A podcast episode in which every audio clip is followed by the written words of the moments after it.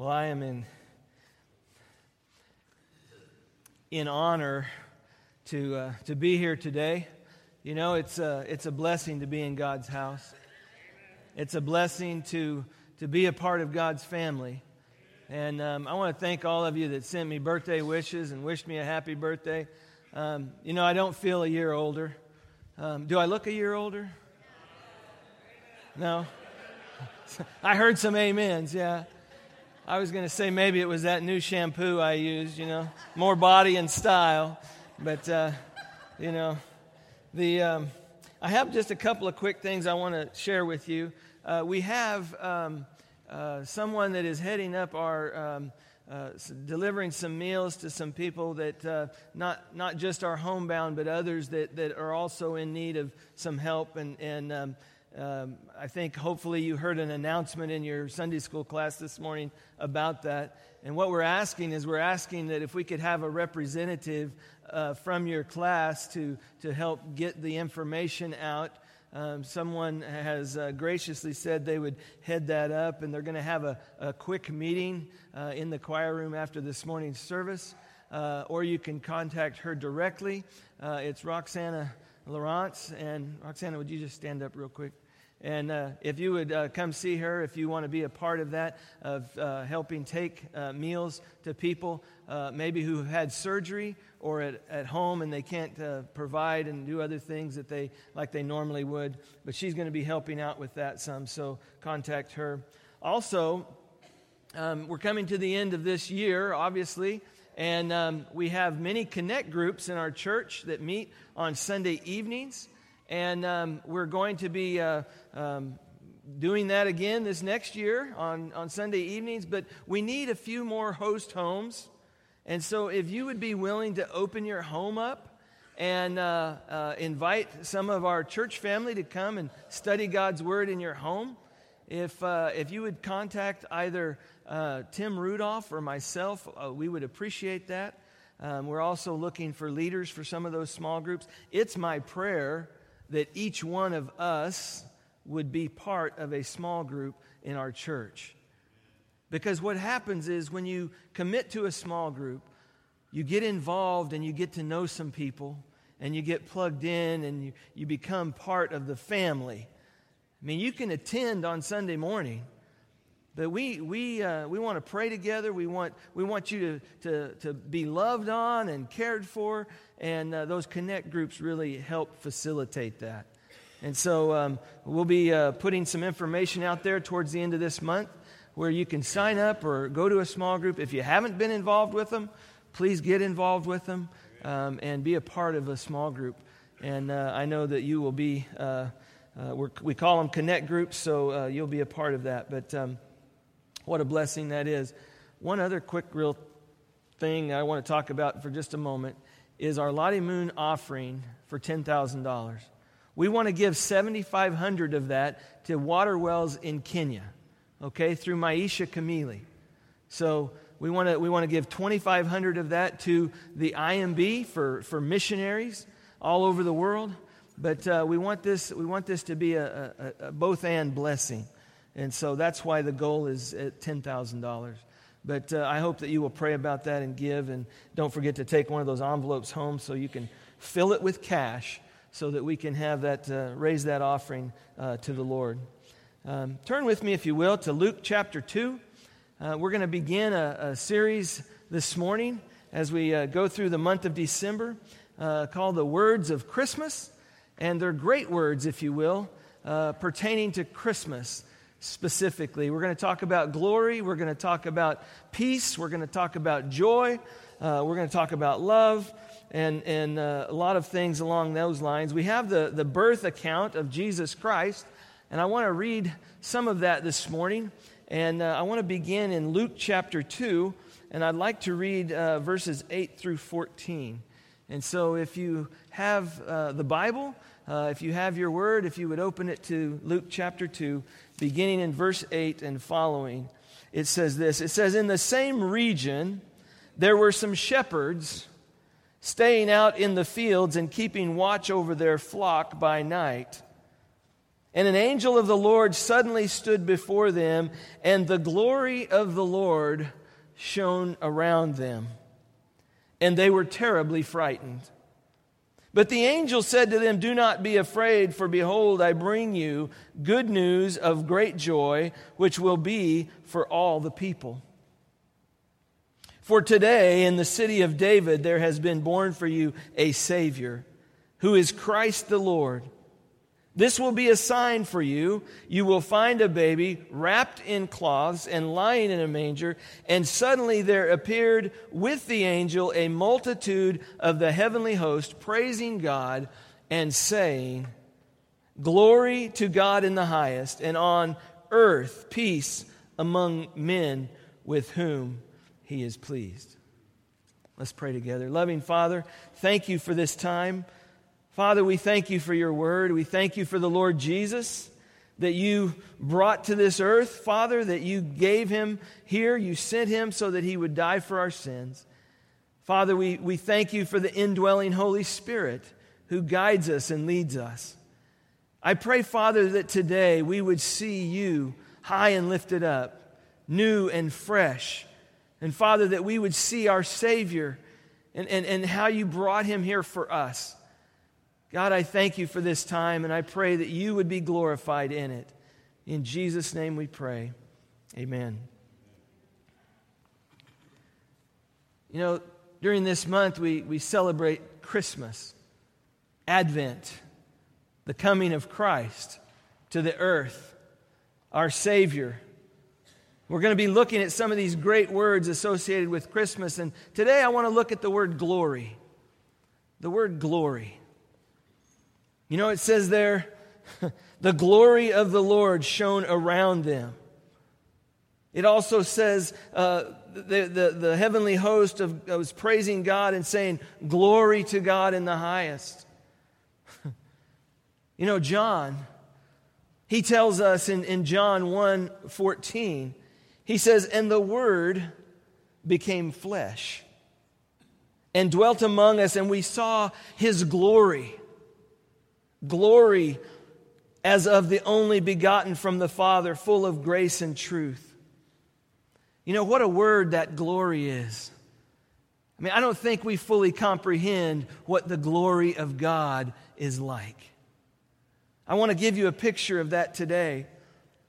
You know, by his first miracle in Cana of Galilee, John records in chapter 2 that Jesus manifested his glory he turned the water into wine. He manifested his glory. And it says in verse 11 of chapter 2 that his disciples believed. yeah, when you can make that transition, when you can show that kind of glory, yeah, we will believe.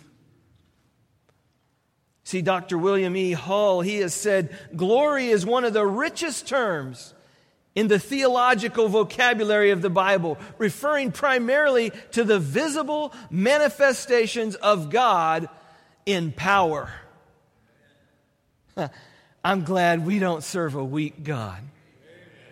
I'm glad that we serve a God of power, one that has the power. And what we see is the word glory has to do primarily with the visible manifestation of God in power. See that word glory? It's the Hebrew word kabod, which means to, to be heavy or weighty.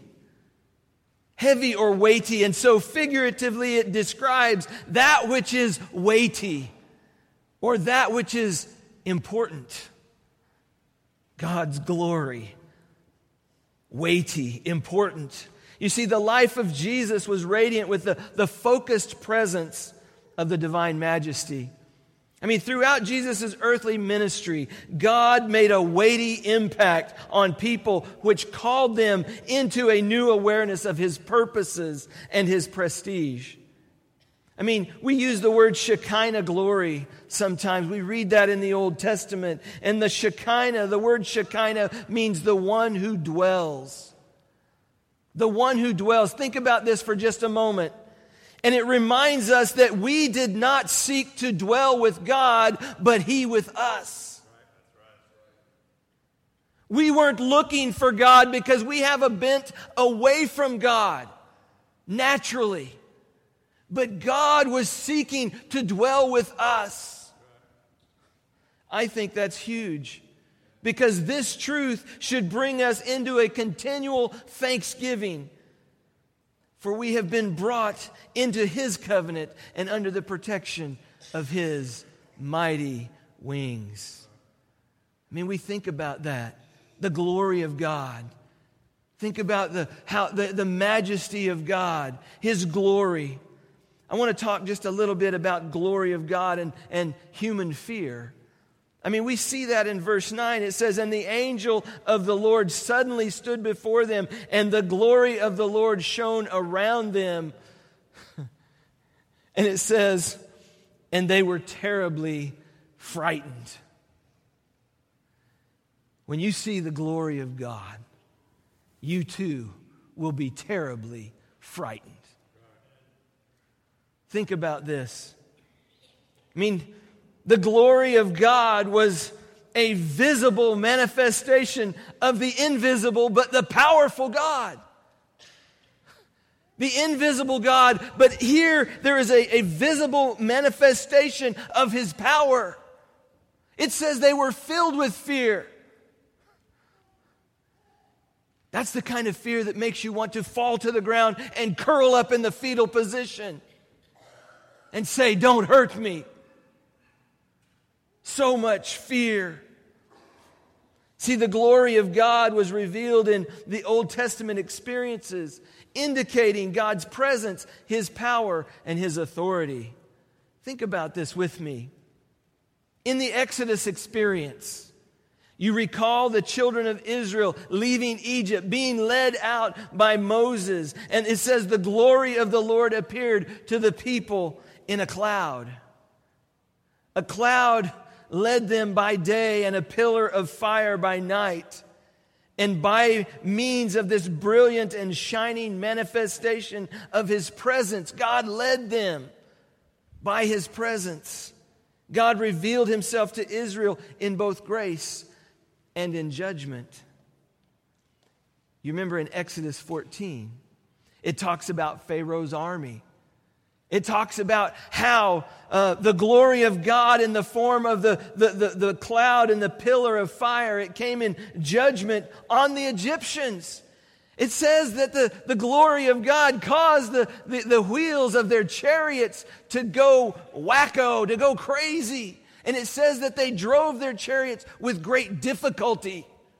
They were having trouble keeping their chariots on the road because of the glory of God. That's something. Because we think we can just work any old way with God. Later on, when God was instructing Moses in the, in the, concerning the building of the tabernacle and the services that were to be conducted there, he declared this in Exodus 29, verse 43. He says, I will meet there with the sons of Israel, and it shall be consecrated, it shall be set apart by my glory. The glory of God. And they were terribly frightened. You recall Isaiah's call, his, his, the experience of his call. He had an awareness of the universal glory of the Lord. Isaiah chapter 6. It says, The whole earth is full of his glory. Literally, the fullness of the earth is his glory. Everything in it is to God's glory. See, the glory of the Lord is his presence. When God occupies a place, when God occupies a place, his presence, his glory is unmistakably present. It's evident. I mean, God has a high standard. God has a high standard for where he will make his presence known.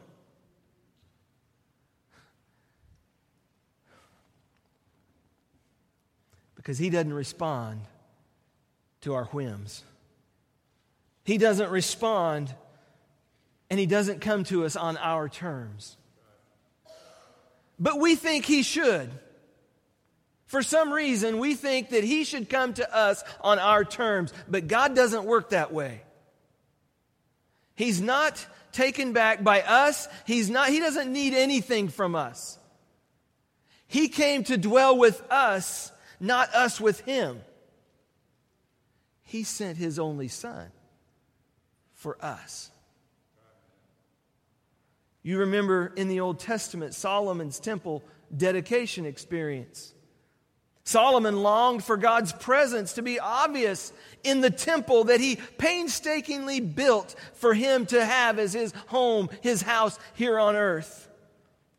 And as magnificent as the temple was, a house for the Lord, even Solomon understood that constructing a spectacular building was no guarantee that God would inhabit the place.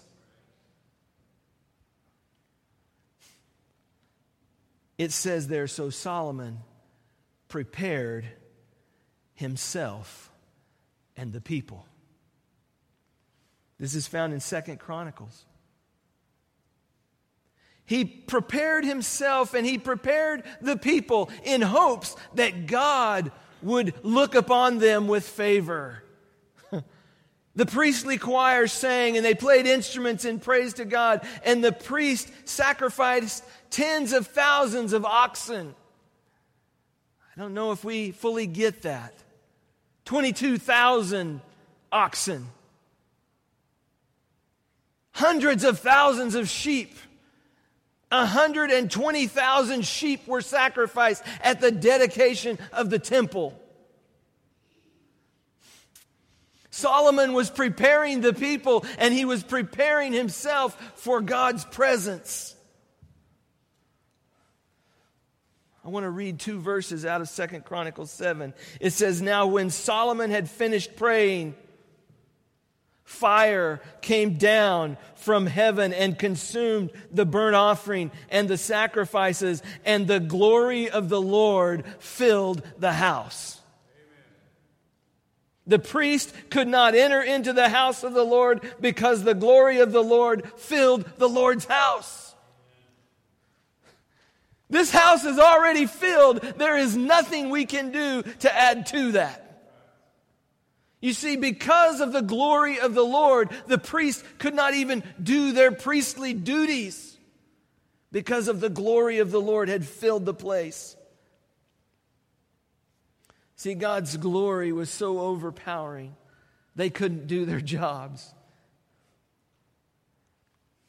Folks, there is no mistaking when God's glory fills a place. When God's glorious presence fills a place, it's impossible to go on business as usual. When you see someone who is filled with the Holy Spirit, you know it. You don't doubt it, you don't question it, you know it. And when, when, when people see a church that is filled with God's presence, they know it. But so many times we want to come to God any old way we choose. In order for God's presence to fill the temple, Solomon saw all of this sacrifice take place. They are sacrificing to their holy God so that the glory, the glory of His presence would abide in that place. But we don't want to give anything. We don't want to sacrifice nothing in order to see God's presence fill this place. you know why? Because it's frightening because we can't control it.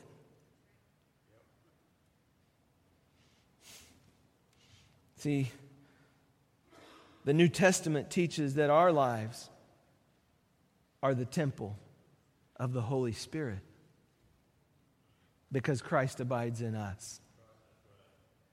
Even as the glory of the Lord filled the temple, even the glory of Christ fills us. Each of us. And listen, we cannot assume that our lives are pleasing to Him. If we want Him to fill the vessel, we've got to be pleasing to Him. Like Solomon, we, we must thoroughly prepare ourselves so that God will choose to reveal His presence in our lives. And when He reveals His presence in our lives, there's going to be no doubt that it is God who is doing it. Because old men will dream dreams and young men will see visions. We will see the anointing of the Holy Spirit upon our lives and upon this place. See, God is both our Father and the Lord of glory. And we can approach Him confidently in prayer because we are His dearly beloved children. He loves us. But we must never forget that God is the sovereign of the universe. He is in complete control of it all. See, the glory of God was a visible manifestation of His presence in the Old Testament days, and it created an attitude of fear, of dread, of anxiety in the hearts of men and women because they felt unworthy to come into the presence of God. When was the last time you felt unworthy to be in God's presence? Maybe the reason that we don't sense God's presence is there's no fear of God. There's no dread of God. There's no anxiety about a holy God before a sinful people. We need Him. And He came to us, not us coming to Him. He desires that relationship with us. You see, He sent Christ, and Christ came to manifest, to show forth, to make very clear the glory of God, and to bring glory to God. Back in John 1 14. And the Word became flesh, and it dwelt among us. and God saw, and we saw His glory, and glory as of the only begotten from the Father, full of grace and truth. See, Jesus, even in His high priestly prayer, which is recorded in John 17, He says, to the Father this. He says in, in verse 4, He says, I glorified you on the earth having accomplished the work which you have given me to do. Now, Father, glorify me together with yourself, with the glory which I had with you before the world was. I have manifested your name to the men whom you gave me out of the world. They were yours, and you gave them to me, and they have kept your word. See, Jesus revealed the grace and truth about God by what he said. We reveal the grace and truth about God by what we say. Jesus revealed the grace and truth about God in his works of mercy and kindness and helpfulness that he did. We also reveal the grace and truth of God by the works of kindness that we do the things that we do for other people. But you see, Jesus revealed the grace and truth about God supremely in his sacrificial death on the cross. Jesus died on the cross because of the command of his Father and because he wanted to demonstrate to the unbelieving world the greatness of his love for the Father and for each one of us.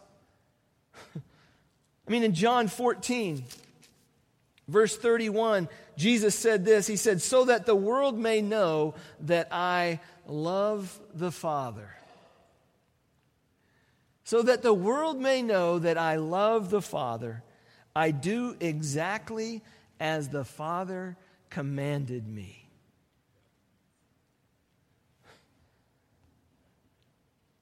Then in verse 15, Jesus said, If you love me, you will keep my commandments. He proved his love to the Father by keeping his commandments, and he's saying, If you love me, you will keep my commandments. See, Jesus died on the cross for the joy of the benefit that people would receive. You and I would receive by his death on the cross as a result of this new revelation of the glory of God. In Hebrews chapter 12, verse 2, it says, Fixing our eyes on Jesus, the author and perfecter of faith, who for the joy set before him endured the cross, despising the shame, and has sat down at the right hand of the throne of God. I love that. For the joy set before him because he loves us so much. See, the decision to grow, John Ortberg states, the decision to grow always involves a choice between risk and comfort. The decision to grow always involves a choice between risk and comfort. This means to be a follower of Jesus, you must renounce comfort.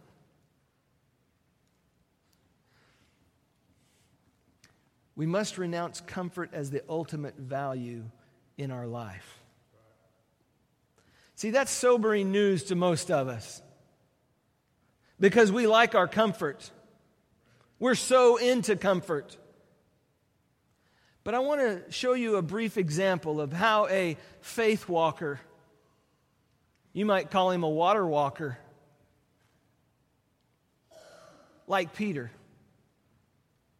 I mean, he heads out of the boat and he starts walking across the water. And we look at that and, and he takes his eyes off Jesus and ultimately he begins to fail. And we might call that an epic fail. You were walking on water and you sunk, you went down. But did Peter fail? I mean, failure is not an event, rather, it's a judgment about an event.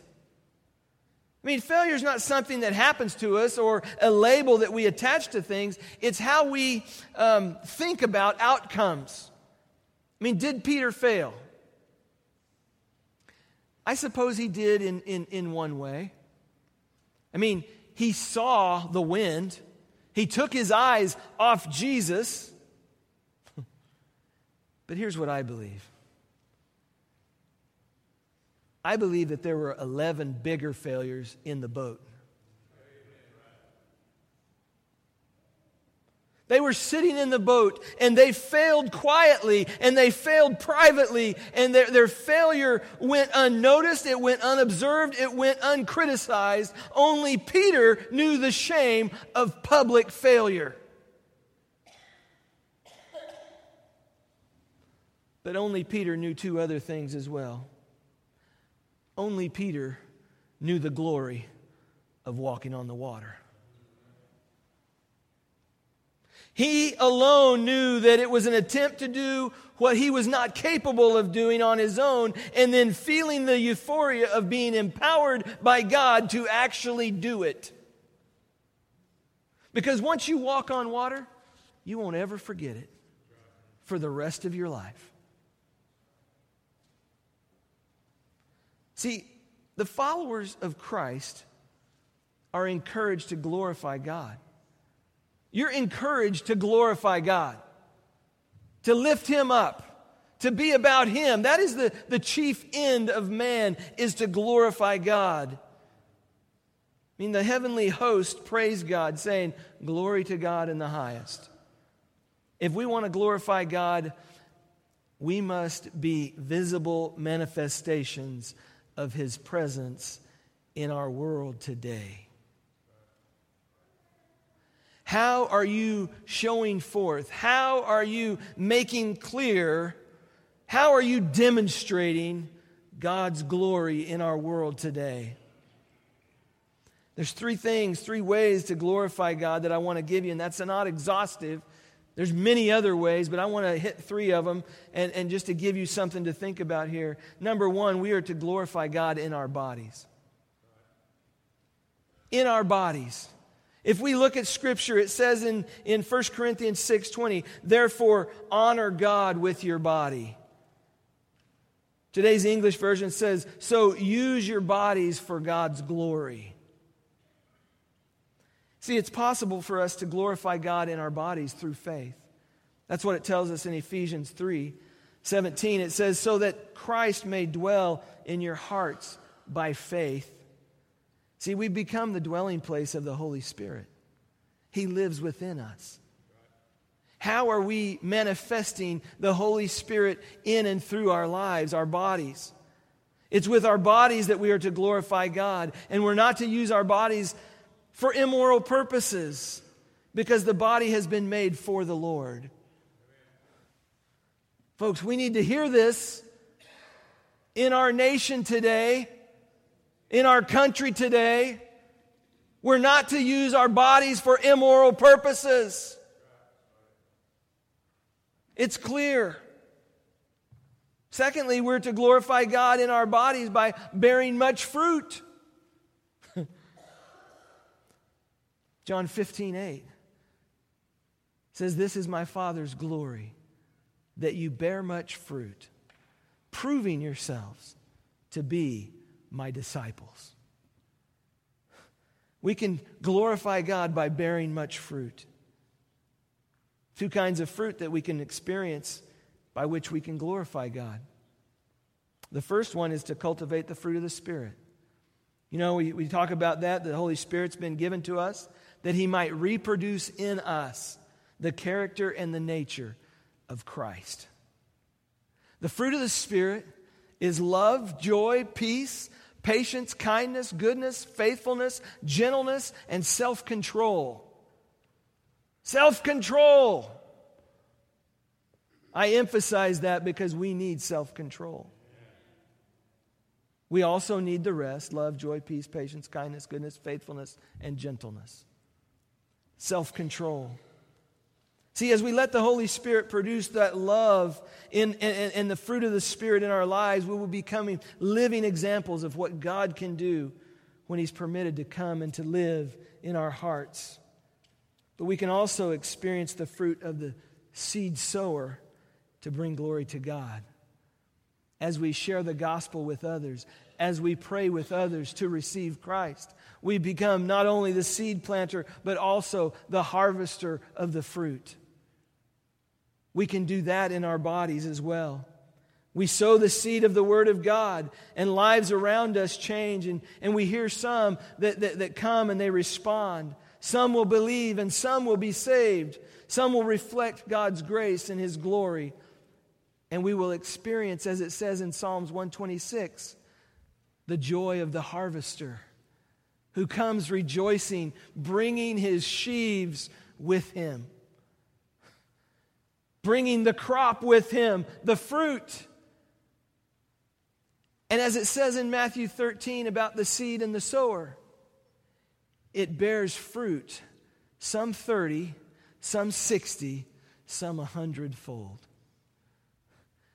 Folks, that's how we can glorify Him in our bodies.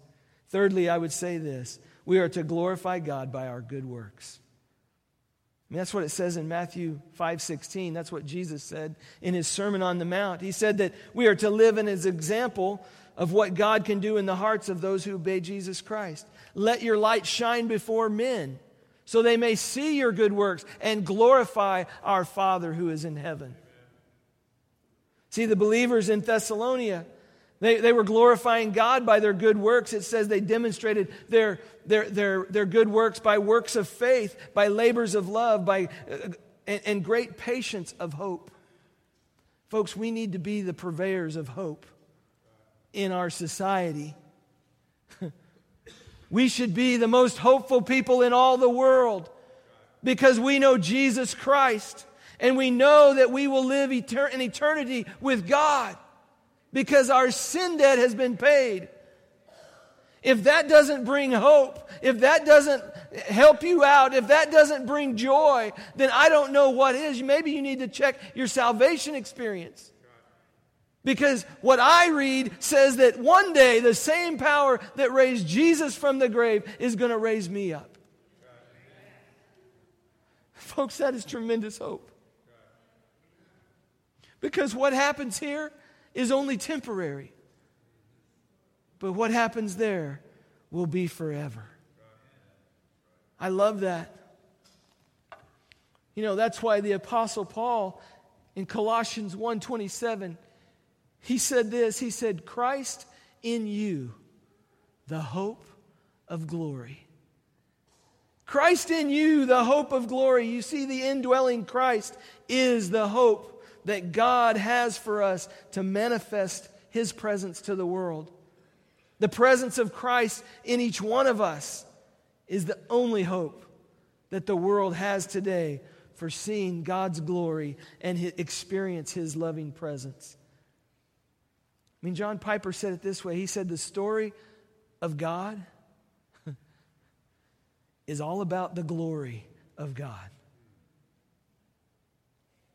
The greater our view of God, the greater strength we'll have to face the trials in life.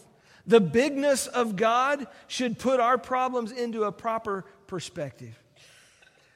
We serve a mighty God, a great God, an awesome God. See, instead of accusing God, we ought to be adoring Him. Trusting in His mercy in the middle of things that we don't yet understand. It is a mystery to us. And we, we try to demand to have complete understanding, but this side of heaven, we will not. We're not going to know all the answers.